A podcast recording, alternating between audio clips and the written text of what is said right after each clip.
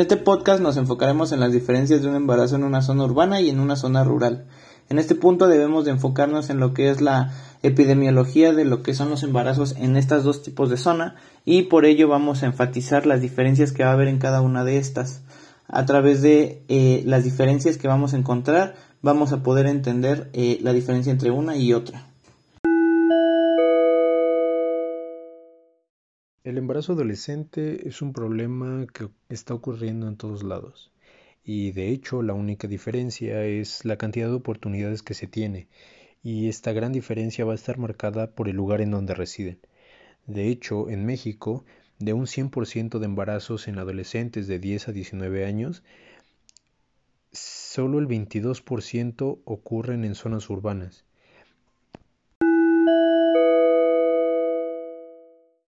Y claro, la diferencia está tan marcada y lo vemos en temas tan simples como lo es la prevención o el simple eh, cuidado del proceso del embarazo adolescente, ¿no? Que se ve mucho más oportuno la atención y la información que se tiene en zonas urbanas que en las zonas rurales.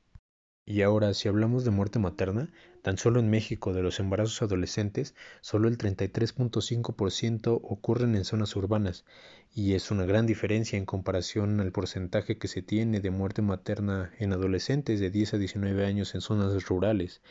Y esto se debe a la facilidad de acceso que se tiene en una ciudad a instituciones para que nos brinden una, una atención oportuna en el embarazo. Y con esto pues se puede evitar la muerte materna.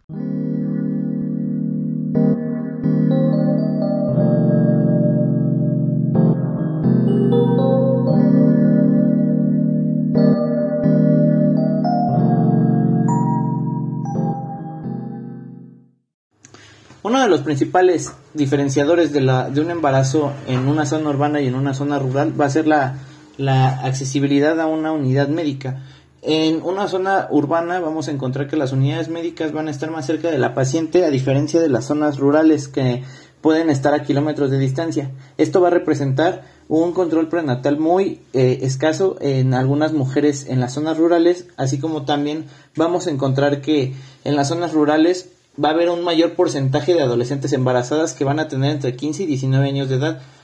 en lo cual se va a contribuir o más bien se va, se va a englobar en el 100% de las personas o de las mujeres embarazadas en una zona rural, ¿no?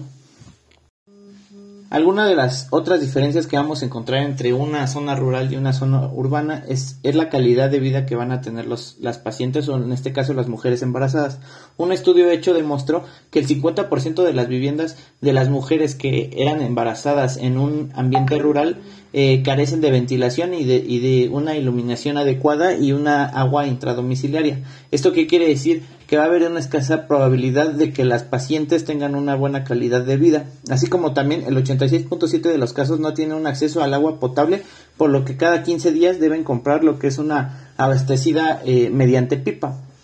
El costo pues va a variar dependiendo de la zona rural, pero pues considerando esto también, el 26.7% de la población va a carecer también de drenaje, además de la merma económica que estas familias tienen mayor riesgo de padecer enfermedades gastrointestinales.